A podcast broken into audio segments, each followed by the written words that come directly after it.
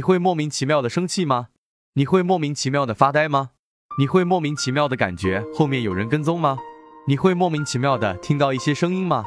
当你出现这些症状时，你一定欠了很多阴债。为何欠阴债？仁泽义道可以说，其实每个人都有阴债，只是数量不同，阴债也不一样，会有以上症状。如果你一直运气不好，肯定会影响一个人的命运和负债。它无疑会让你在你气压更低的时候雪上加霜，它也会让你推波助澜。如果能及时解决，那么之前症状也可以缓解。还阴债的最佳时间，做任何事都要注意天时地利，才能达到人和的效果。其实，在还阴债的时候也是如此，但对一般人来说，本身对阴债了解不够，其实这些都是要有正规道观的高功道长来帮助的。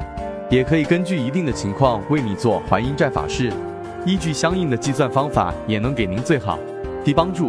如何正确阴债方法？仁泽义道建议，你必须清楚地计算负债的数量，不要犯任何错误。